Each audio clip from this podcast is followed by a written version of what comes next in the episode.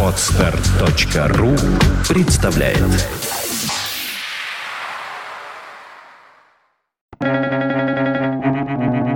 Свободное радио Компьюлента Не моря разделяют народы, а не вежество, не различие языка, а враждебные отношения. Джон Рёскин.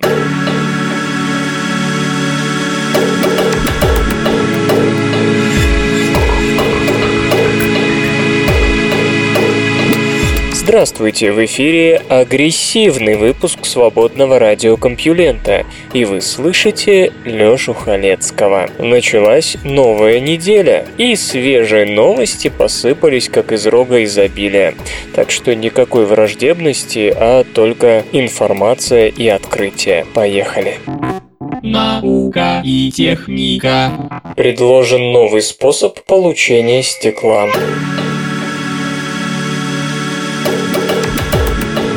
При охлаждении жидкости ниже температуры плавления она либо кристаллизуется, либо становится стеклом. Последнее является особенным состоянием вещества. Стекло имеет механические свойства твердых тел, но при этом, подобно жидкостям, характеризуется аморфной структурой.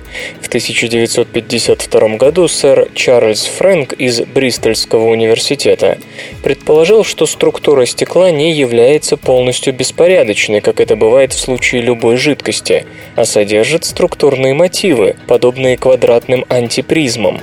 Несмотря на то, что существование таких мотивов было недавно подтверждено как экспериментально, так и теоретически, их роль при стекловании жидкостей до сих пор не находила объяснения. Ученые из университетов Дюссельдорфа, Германия и Бристоля, Великобритания, в ходе компьютерного моделирования создали новый тип стекла, располагая атомы никель-фосфорного сплава таким образом, при котором они образовывали бы соответствующие полиэдры. При появлении последних текучесть, присущая жидкостям, исчезает, и вещество твердеет. Иными словами, обнаружено, что простым изменением структуры жидкость может быть легко превращена в стекло, без необходимости охлаждения. Метод подразумевает проведение моделирования жидкостей, которое в данном случае было выполнено на суперкомпьютере Blue Crystal Бристольского университета. Несмотря на образование большого большого количества полиэдров, наличие ближнего порядка, в целом сохраняется довольно хаотическое, а не периодическое, как в кристаллах, расположение атомов. Все это говорит об одном – полученная твердая фаза остается стеклом. Таким образом, можно говорить о том, что структура контролирует, будет ли вещество жидким или твердым. Это, скорее всего, приведет к созданию новых стекол, таких как, например, металлические стекла, легкость и прочность которых обещают им самое светлое будущее в практическом применении. Другим примером могут быть халькогенидные стекла, использующиеся при производстве компьютерной памяти и памяти с изменением фазового состояния. В еде после шести вечера виноваты сбои в жировых биологических часах.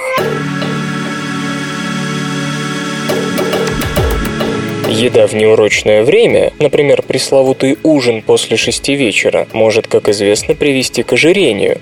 Но, похоже, в этом случае и избыточный вес, и желание поесть ночью – это всего лишь следствие сломанных биологических часов жировых клеток.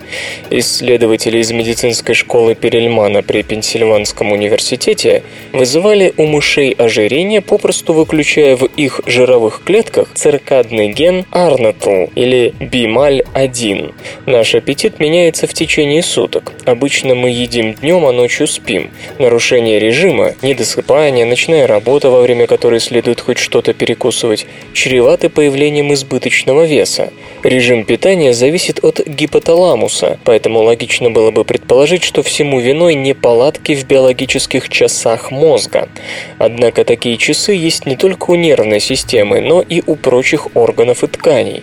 Энергетический баланс – соотношение потребленных калорий к израсходованным определяется в ходе обмена сигналами между мозгом и сердцем, печенью, мышцами и так далее. Жировая ткань, разумеется, не остается в стороне. Ее клетки общаются с гипоталамусом с помощью гормона лептина, подавляющего аппетит. Когда жировые клетки выделяют много лептина, гипоталамус подавляет аппетит и увеличивает расход энергии. Однако в случае генов суточного ритма лептин оказался ни при чем. Эти гены влияют на другие сигнальные вещества, с помощью которых жировая ткань общается с гипоталамусом. Как пишут исследователи в журнале Nature Medicine, выключение в клетках жировой ткани генов суточного ритма меняло содержание омега-3 ненасыщенных жирных кислот в плазме крови и гипоталамусе. Низкий уровень этих кислот приводил к тому, что мыши начинали есть неурочное время, то есть днем. Причем у таких животных быстро развивалось ожирение, хотя количество потребляемых калорий оставалось прежним. Если ожиревшим мышам добавляли в пищу те самые жирные кислоты, то у животных восстанавливался нормальный режим питания, а сами они приобретали относительно стройные формы. Полученные результаты особенно интересны тем, что, как мы видим, биологические часы разных систем и тканей находятся в постоянном диалоге, то есть жировая ткань не просто выполняет указания верховных часов, располагающихся в нервной системе, а имеет собственное право голоса, и часам гипоталамуса приходится учитывать предложения из провинции.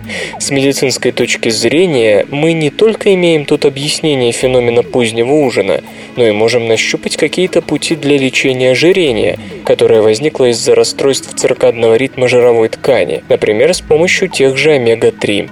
Однако, пожалуй, не стоит валить все на неполадки в циркадных ритмах, в том смысле, что если вам захотелось залезть в холодильник ночью, то причиной тому могут быть ваши привычки и слабая воля, а не молекулярно-генетические хитросплетения в жировых тканях. Переход в состояние сверхпроводимости удалось разглядеть с атомным разрешением.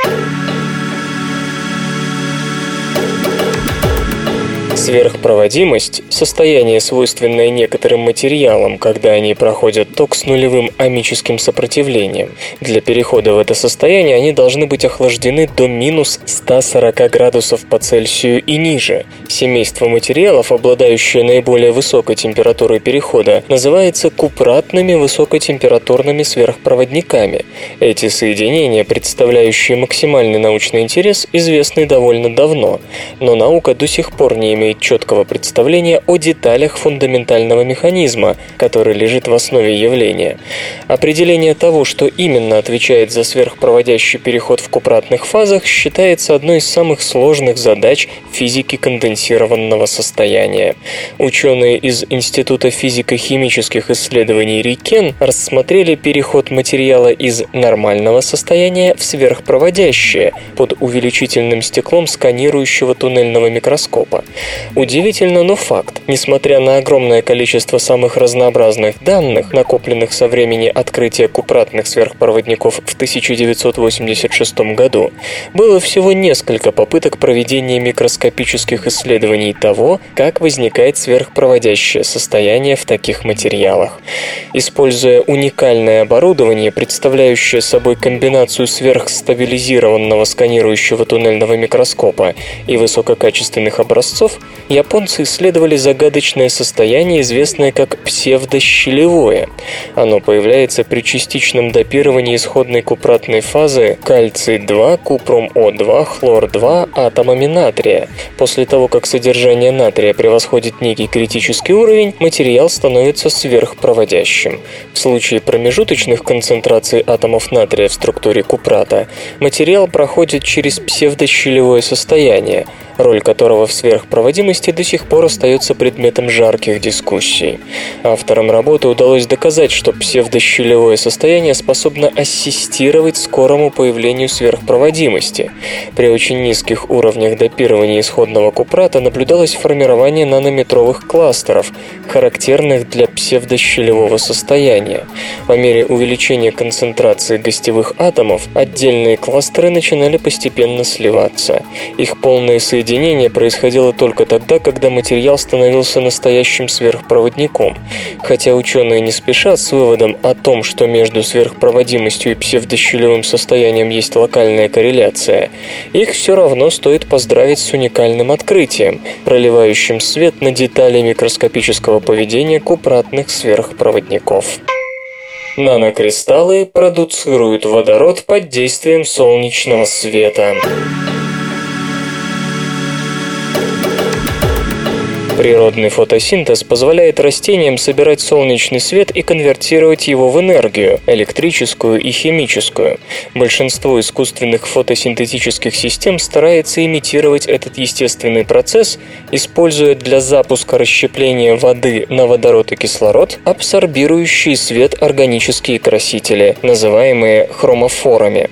К сожалению, основной проблемой таких систем является слишком короткое время жизни, поскольку солнечные лучи разрушают абсорбирующие их красители всего за несколько часов. Тодд Крауз и Патрик Холланд с коллегами из Университета Рочестера, Великобритания, разработали новую водород-генерирующую систему, состоящую из квантовых точек селенида кадмия, никелевого катализатора и аскорбиновой кислоты. Она способна работать на протяжении нескольких недель, а не часов, как в других случаях, и показывает эффективность в водном растворе в 36%, эффективность конвертации солнечной энергии в водород. При использовании водно-спиртовой среды показатель может быть повышен до 66%, что рекордно для жидкостных систем. Единственный недостаток процесса – постоянный расход витамина С, играющего роль донора электронов. Квантовые точки селенида кадмия абсорбируют два фотона и таким образом передают два электрона на никелевый катализатор, который использует их для восстановления двух протонов из воды с образованием водорода. Ни селенит кадмия, ни никелевый катализатор не разлагаются под действием солнечного света. Ученые так и не смогли найти удовлетворительного ответа на вопрос, почему именно никелевый катализатор, а не традиционная платина, наиболее эффективен в данном варианте искусственного фотосинтеза. В заключение замечу, что подобный чистый источник водорода может пригодиться не только в энергетике, но и в химической промышленности, к примеру, в процессе Габера, производства аммиака. Софт и безопасность. Переводчик Microsoft говорит вашим голосом. Автоматический, почти синхронный голосовой перевод с одного языка на другой стал реальностью. Microsoft Research продемонстрировала перевод с английского на путунхуа с задержкой в несколько секунд, в котором сам вариант на путунхуа звучал в вокальной манере оригинала. Директор Microsoft по разработкам Рик Рашид провел презентацию технологии в Тяньцзине 25 октября, но известно об этом стало почему-то лишь сейчас. Господин Рашид произнес всего 8 английских фраз в микрофон системы распознавания, перевода и генерации речи.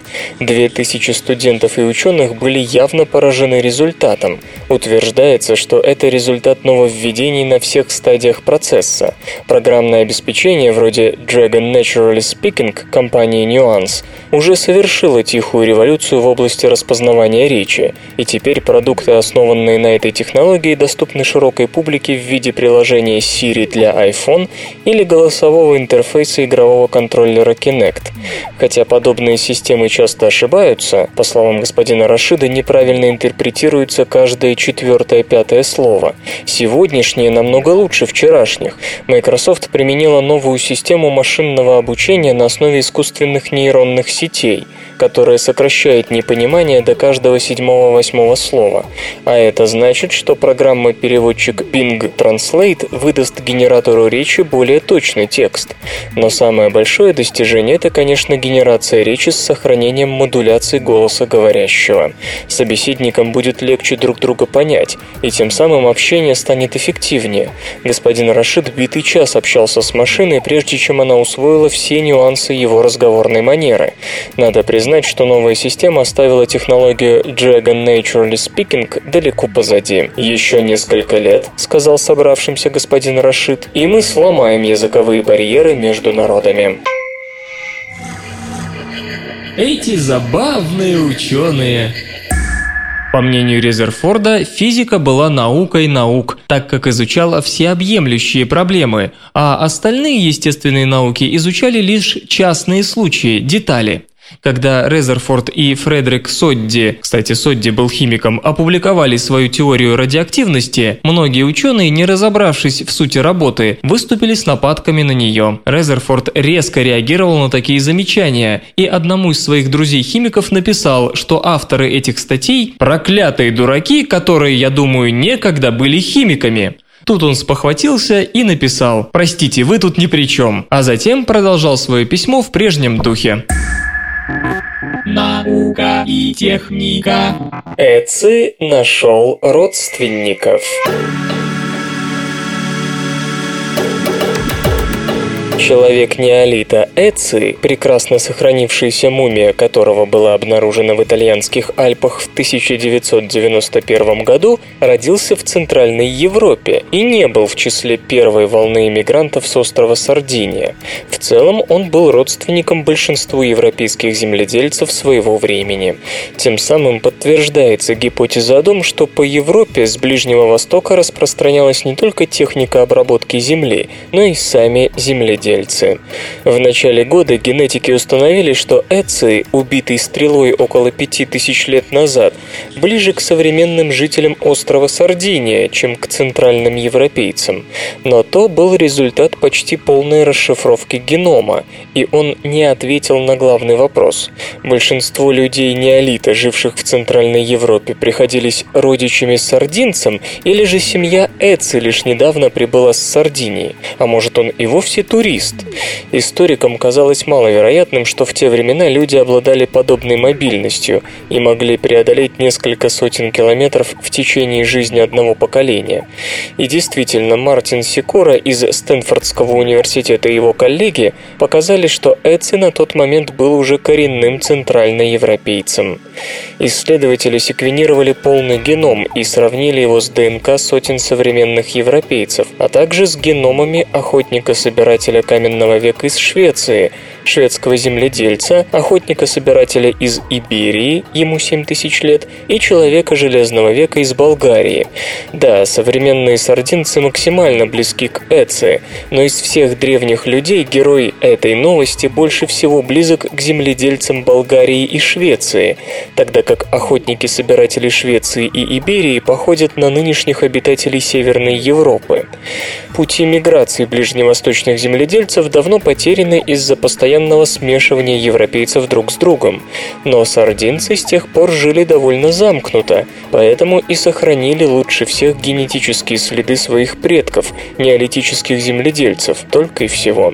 Это не значит, что миграция шла с Сардинии в Центральную Европу или наоборот.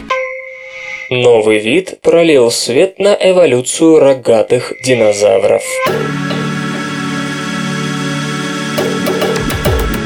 Динозавр с шипастой головой, который бродил по Канаде 78 миллионов лет назад, оказался старейшей рогатой рептилией, обнаруженной в Северной Америке. Зеноцератопс форимостенсис, что в переводе с латинского означает «рогатолицый инопланетянин из Формоста», то есть небольшого городка, близ которого в 1958 году были найдены первые окаменелости.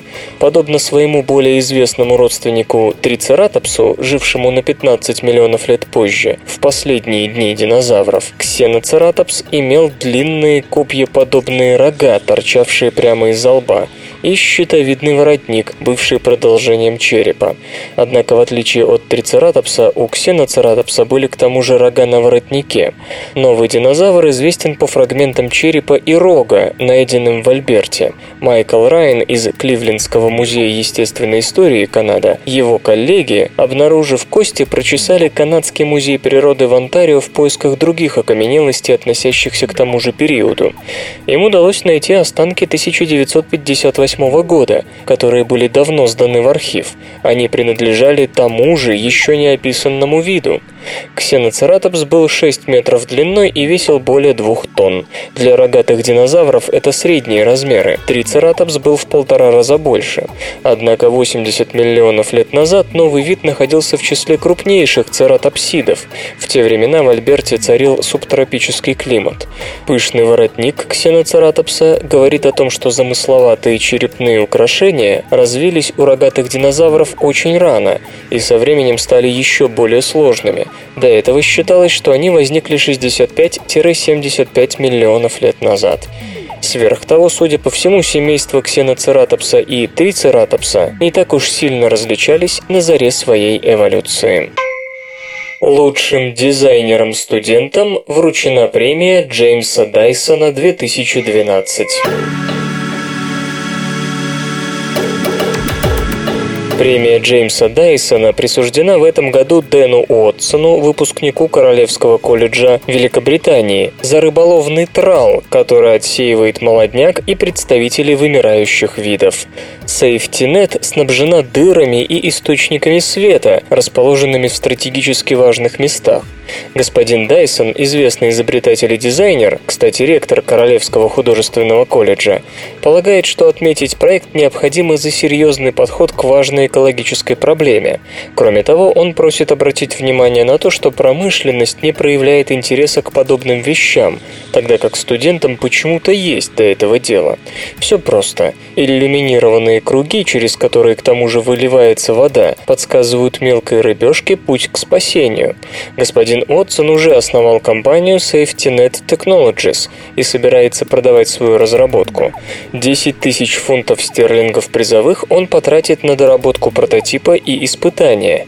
Кстати, факультет новаторского инженерного проектирования, воспитавший замечательного выпускника, получил ту же сумму.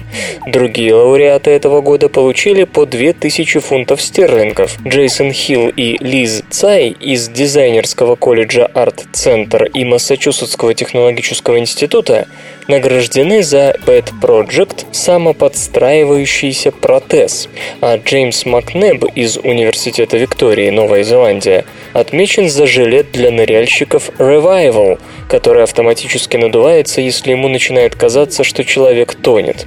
Премия Джеймса Дайсона учреждена специально для учащихся. Девиз простой – «Придумай то, что решит проблему». В прошлом году победила система, которая вытягивает влагу из воздуха. Сам Джеймс Дайсон известен пылесосом без мышка для пыли и вентилятором без лопастей. Бизнес. Производители телевизоров с электролучевой трубкой оштрафуют за ценовой сговор.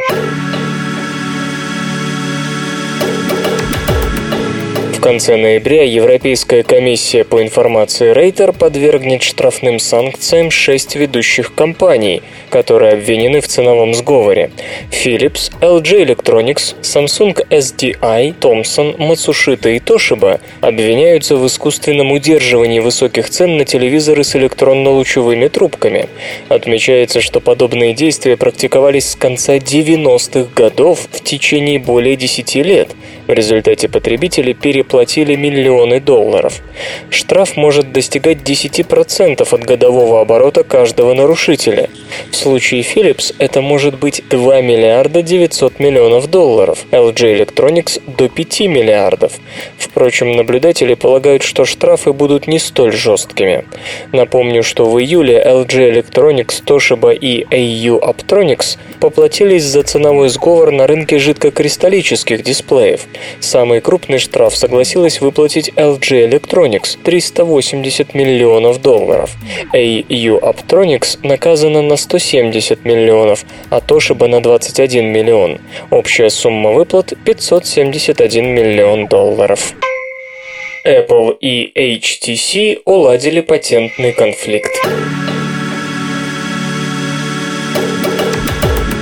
Apple и HTC объявили о заключении мирового соглашения в деле о незаконном использовании интеллектуальной собственности. Конфликт между компаниями разгорелся в 2010-м. Apple заявила, что HTC, не имея разрешения, применяет в своих смартфонах запатентованные технологии, касающиеся программной архитектуры и средств организации пользовательского интерфейса, а также сенсорных дисплеев, датчика движения и прочего. HTC, в свою очередь, вменяла яблочной империи воровство интеллектуальной собственности, связанной с беспроводной связью Wi-Fi, телефонным номеронабирателем с персонализированным списком контактов быстрого доступа и прочим. По условиям договора Apple и HTC отзывают все судебные иски, касающиеся друг друга. Кроме того, компании заключили сроком на 10 лет лицензионное соглашение, имеющее отношение к нынешним и будущим патентам сторон. Финансовые условия сделки не разглашаются. Музычный перапынок.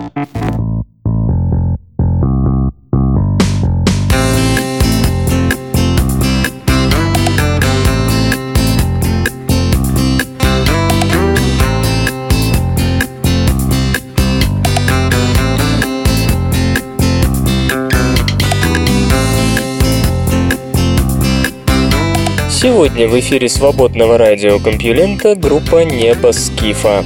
А получать эстетическое удовольствие мы будем от песни «Ты посыпала небо пеплом». Пока любовь твоя спала, Тебя солнце берегла, Ты ходила в дождь, Ты летала в ночь, Смотрела вдаль за край земли, на паруса, на корабли, на неясный свет. И ждала ответ. Небо пеплом Ты посыпала небо пеплом. Искала в словарях ответа Что такое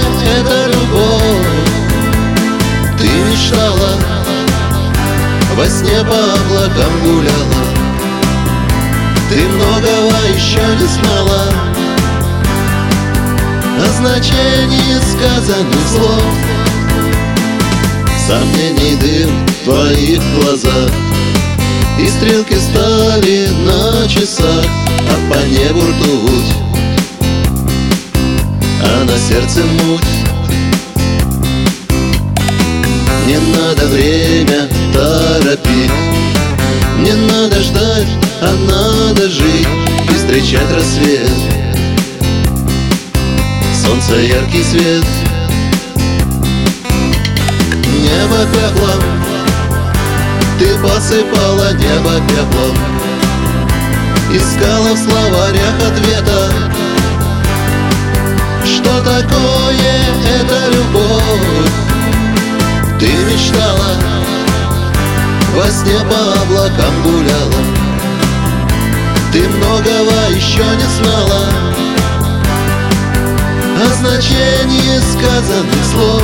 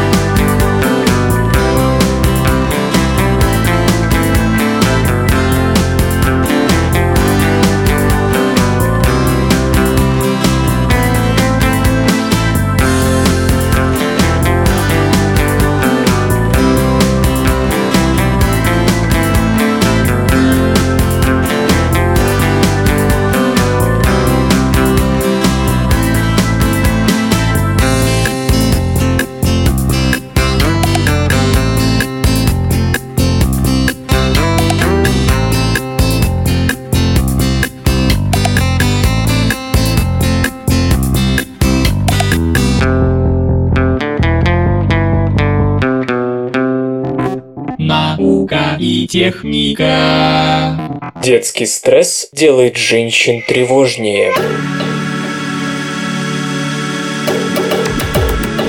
1989 году психологи и нейрофизиологи из Университета Висконсина в Мэдисоне начали продолжительные исследования, посвященные влиянию стресса на развитие человека.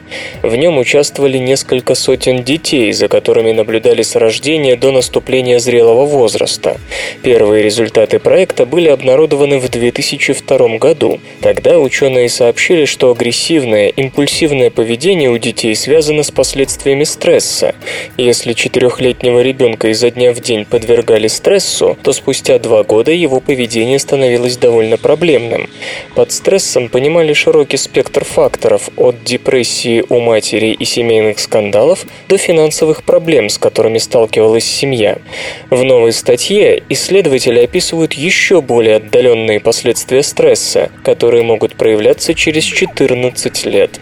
Ученые проводили сканирование мозга у нескольких десятков 18-летних девушек. Во время сканирования испытуемые ничем не занимались. Авторам работы было важно поймать наиболее сильные взаимодействия между разными районами мозга, которые проявляются в состоянии покоя. Оказалось, что у тех, кто испытывал в детстве долгий и сильный стресс, ослаблены взаимодействия между миндалевидным телом и вентромедиальной префронтальной корой.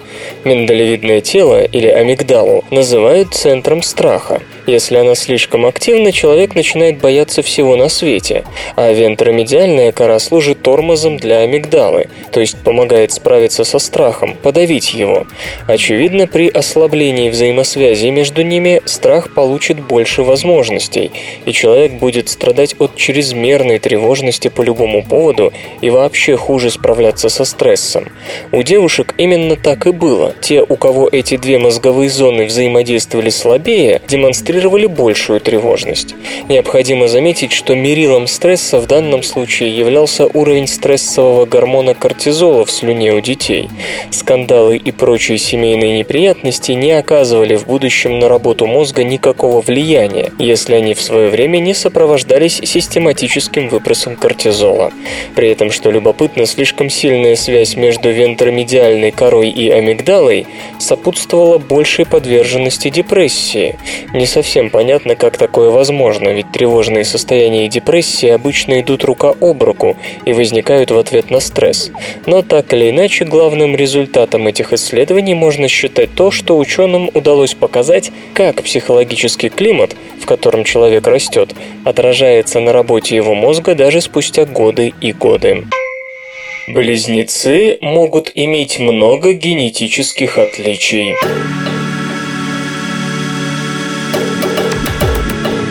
Принято считать, что однояйцевые близнецы обладают идентичными геномами. С одной стороны, это действительно так. Они появляются на свет от одной оплодотворенной яйцеклетки, разделившейся надвое. Все аллели, варианты генов, у них идентичны. Но с другой стороны, при размножении клеток происходит удвоение ДНК, а при удвоении ДНК неизбежны так называемые ошибки копирования, которые не всегда исправляются.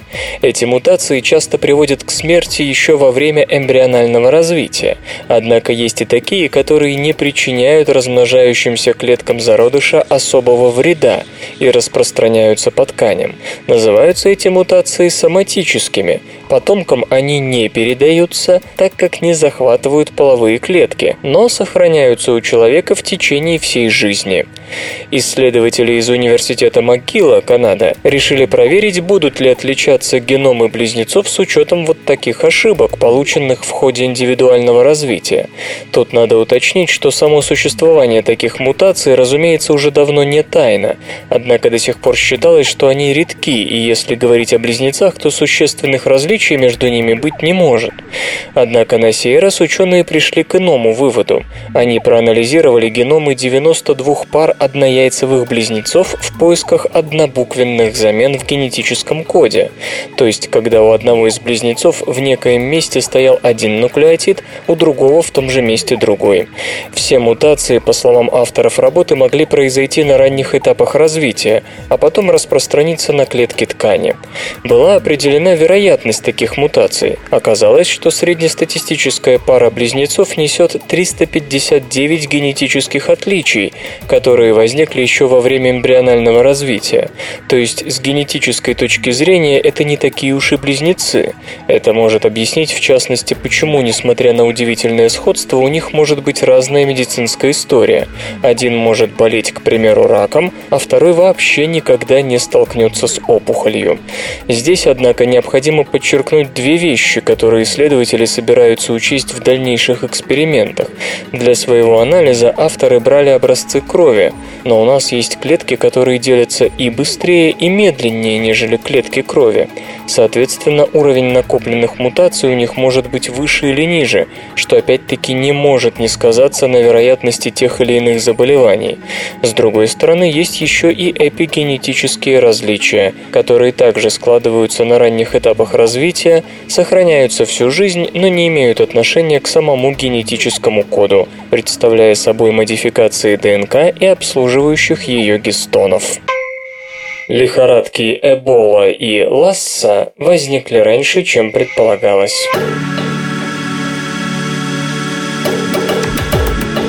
Нам кажется, что за последние полвека природа прямо-таки ополчилась на человечество, насылая на нас новые опаснейшие инфекции.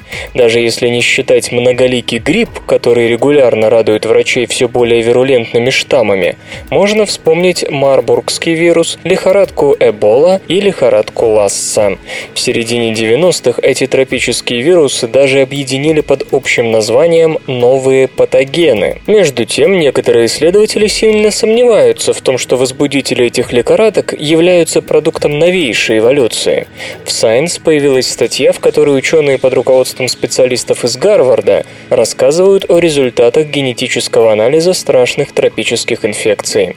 Согласно новым данным, лихорадка Ласса ответвилась от эволюционного дерева геморрагических лихорадок примерно 500 лет назад. Возбудитель лихорадки Эбола возник и того раньше – его эволюционные пути с вирусом Марбурга разошлись 10 тысяч лет назад. Кроме того, в пользу давнего происхождения этих вирусов говорят и иммунологические исследования, проведенные среди населения Гвинеи.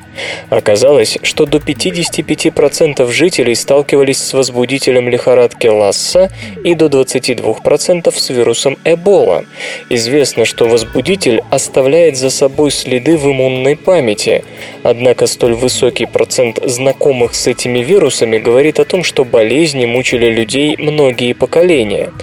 Наконец, исследователи отмечают, что симптомы заболеваний довольно сильно расходятся с тем, что им обычно приписывают. Вместо обширного внутреннего кровотечения, которым сопровождаются геморрагические лихорадки, у больных наблюдают кашель, жар, боли в горле. В итоге ученые приходят к выводу, что появление новых патогенов обеспечили свежие диагностические диагностические средства, которые позволили выделить именно этих возбудителей и описать их симптомы. Соответственно, авторы работы призывают с большой осторожностью относиться к паническим заявлениям о новых опасных возбудителях. Да, такие возбудители могут быть весьма серьезными, но при этом далеко не новыми и, возможно, способы лечения таких заболеваний могут быть подсказаны теми, кто с этими возбудителями уже сталкивался железо и гаджеты. Мини-десктопы Intel NUC поступят в продажу в декабре.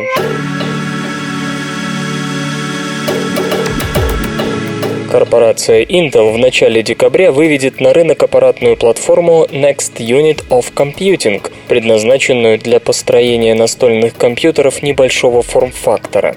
Основа NUC – системная плата на наборе логики Intel QS77 Express с двухъядерным процессором Core i3 3217U, функционирующим на частоте 1,8 ГГц. Плата снабжена двумя слотами SODIMM для модулей оперативной памяти, одним разъемом M-SATA для твердотельного накопителя и слотом mini-PCI для карты расширения, к примеру, адаптера беспроводной связи Wi-Fi. Для подсоединения периферии есть три порта USB. Intel предложит две модификации NUC. Одна из них получит сетевой контроллер Gigabit Ethernet и два разъема HDMI. Вторая – высокоскоростной интерфейс Thunderbolt с пропускной способностью до 10 гигабит в секунду и один порт HDMI. Гарантирована совместимость с операционной системой Windows 8. Размеры NUC 100 на 100 и на 50 мм. Цена комплекта, включающего блок питания, составит от 300 до 320 долларов. AMD анонсировала самый мощный в мире серверный видеоадаптер. Компания AMD представила графический ускоритель FirePro S10000, рассчитанный на использование в серверах и высокопроизводительных системах.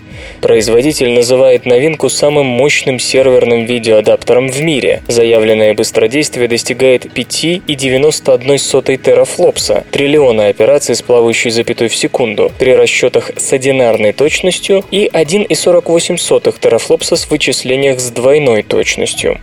Ускоритель имеет в общей сложности 3584 потоковых процессора. Объем памяти GDDR5 с 384-битной шиной составляет 6 гигабайт. Для подключения устройств отображения информации предусмотрены 4 разъема мини-DisplayPort и один порт DVI. Видеокарта поддерживает программные интерфейсы DirectX 11.1 и OpenGL 4.2, а также шину PCI Express 3.0 X16. Максимальное энергопотребление 375 Вт. За отвод тепла отвечает двухслотовая система охлаждения с тремя вентиляторами. Информации об ориентировочной цене Fire Pro S 10000 на данный момент нет.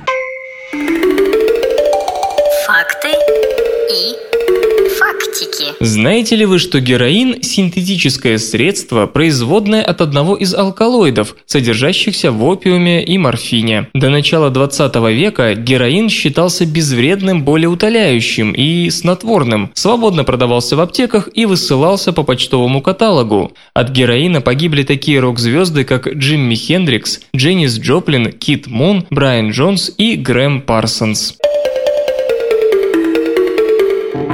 Наука и техника. Зеленый чай уменьшает рост уровня сахара в крови.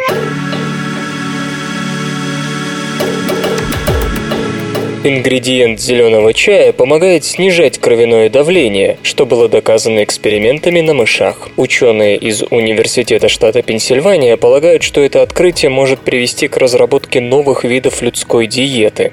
Исследователи разделили подопытных грызунов на несколько групп в соответствии с их массой. После голодания мышам давали обычный кукурузный крахмал, мальтозу или сахарозу. Одна группа также получала галлат эпигалокатин катехинина, антиоксидант, содержащийся в зеленом чае. Затем специалисты проверили уровень сахара в крови у всех грызунов. Выяснилось, что сочетание кукурузного крахмала с галлат-эпигалокатехина значительно уменьшило рост концентрации сахара в крови у представителей соответствующей группы в сравнении с теми животными, которым не давали галлат эпигалокатехина. Так, разница в скачке глюкозы составила 50%. Доза галлат эпигалокатехина, которую получали мыши, была эквивалентна тому количеству антиоксиданта, который человек потребляет, выпивая полторы чашки зеленого чая. Основываясь на полученных результатах, авторы работы полагают, что зеленый чай способен помочь контролировать типичное повышение уровня сахара в крови, которое происходит при поедании углеводистых пищевых продуктов вроде хлеба. Примечательно, что галлат эпигалокатехин не возымел существенного эффекта на концентрацию глюкозы в крови у тех грызунов, которых кормили глюкозой или мальтозой. Фермент альфа-амилаза, вырабатываемый как во рту, так и в поджелудочной железе, помогает преобразовывать крахмал в мальтозу и глюкозу. Галлат эпигалокатехина может подавлять способность этого фермента разрушать крахмал, крахмал, и это подтверждает нынешнее исследование, обнаружившее, что антиоксидант снижает активность альфа-амилазы в поджелудочной железе на 34%. Если такой же механизм действует у человека, это может значить, что для ограничения скачка уровня глюкозы следует всего лишь отказаться от добавления сахара в зеленый чай. При этом не нужно забывать о том, что чай необходимо выпивать одновременно с поеданием углеводистых продуктов, то есть чашка после тоста никак не повлияет на изменение уровня сахара в крови. На следующем этапе исследования ученые хотят проверить действие галлата-эпигалокатехина на людях. Эпигенетический механизм управляет образованием синапсов.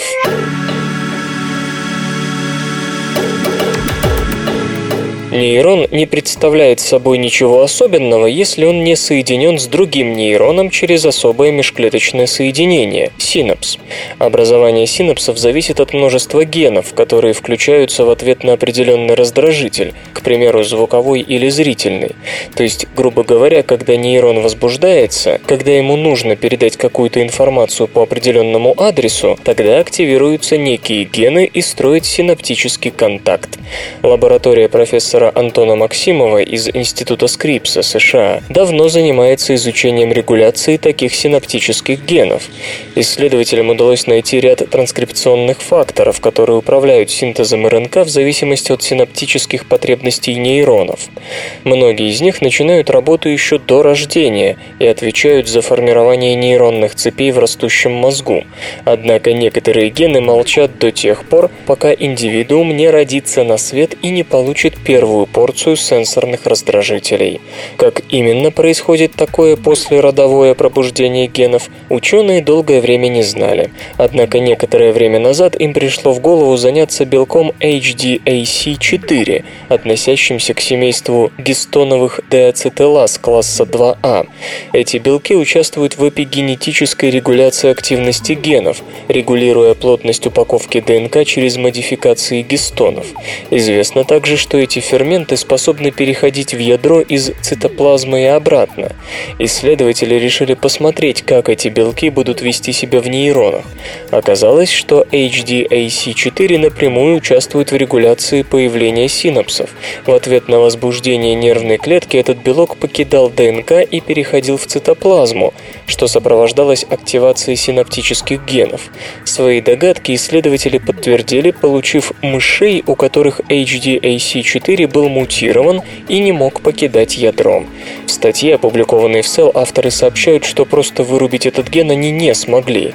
HDAC4 необходим, чтобы затормозить апоптоз в нейронах, и без него среди нервных клеток начинается эпидемия самоубийств. С таким белком у мышей не образовывались синапсы, что отражалось на работе мозга и поведении. Животные хуже обучались и плохо помнили выученное. Ученые замечают, что их выводы подтверждаются данными о том, что некоторые формы умственной отсталости у человека как раз сопровождаются мутациями в HDAC4. Обобщая, можно сказать, что удалось найти эпигенетический переключатель, который отвечает за формирование синапсов в ответ на информационные потребности нейрона.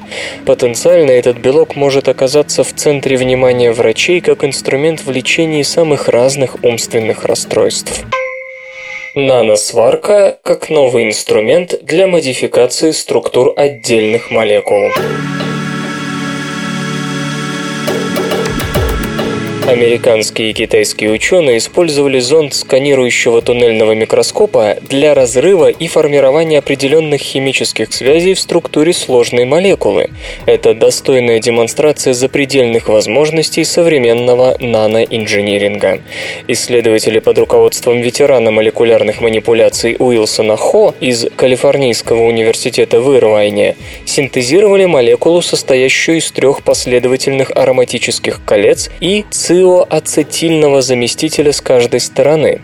Затем молекула была адсорбирована на поверхности никель-алюминиевой подложки, а зонд сканирующего туннельного микроскопа установлен над одним из ее тиоацетильных заместителей – При достижении определенного уровня энергии, инжектируемых зондом электронов, происходил распад серно-ацильной связи с минимальным уровнем диссипации энергии по остаточной молекулярной структуре, так называемый высокоэффективный разрыв. Подобно серно-ацильной, связь между серой и ароматическим кольцом может быть также селективно расщеплена. В результате, пользуясь этим методом, ученые последовательно разорвали все четыре связи, получив чистую ароматическую цепь. В другой серии экспериментов авторы работы расщепили лишь серно-ацильные связи, при этом полностью оголив серные атомы. Потом на подложку нанесли золото, атомы которого были последовательно перенесены с помощью зонда сканирующего туннельного микроскопа как можно ближе к серным атомам. Стоит отметить, что несмотря на все благоприятные факторы, связь между серой и золотом не всегда образовывалась самопроизвольно. Однако возбуждение обоих атомов с помощью энергии зонда сканирующего туннельного микроскопа позволило достичь почти количественного выхода процесса образования серно-золотых связей. Со стороны подобное возбуждение лучше всего может быть описано термином наносварка. В качестве бонуса во всех процессах разрыва и образования новых связей микроскоп был способен выполнять и свои прямые обязанности, что позволило получать картину распределения электронов в реальном времени. Игры, игры, игры, игры. Valve работает над движком Source 2. Объявление было сделано на встрече с ресурсом 4chan, который поздравлял основателя Valve с 50-летием. Гейб Ньюэлл отпраздновал его 3 ноября. Мирно беседуя, гости вдруг поинтересовались, стоит ли ждать нового движка. В ответ господин Ньюэлл сообщил, что его сотрудники работают над Source 2 давно и упорно. «Мы лишь ждем подходящей игры, в которой представим новую технологию», заметил именинник, после чего уточнил, что речь идет не о модификации существующей версии, версии, а о новом Source. Какая игра может представить Source 2? Выдавая желаемое за действительное, пользователи, конечно же, говорят о Half-Life 3. Гейб этого не подтверждает.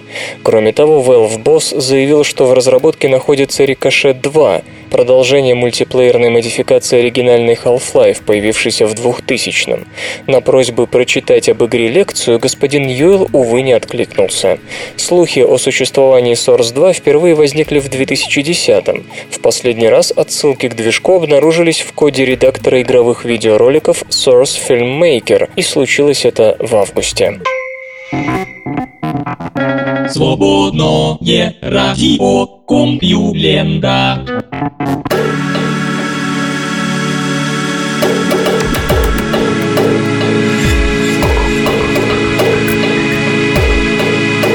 Агрессивный выпуск СРК подошел к концу. Загляните на сайт compulenta.ru, там новостей еще больше.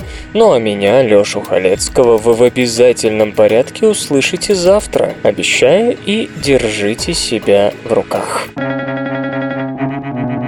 Свободное радио Компьюлента. Скачать другие выпуски подкаста вы можете на podster.ru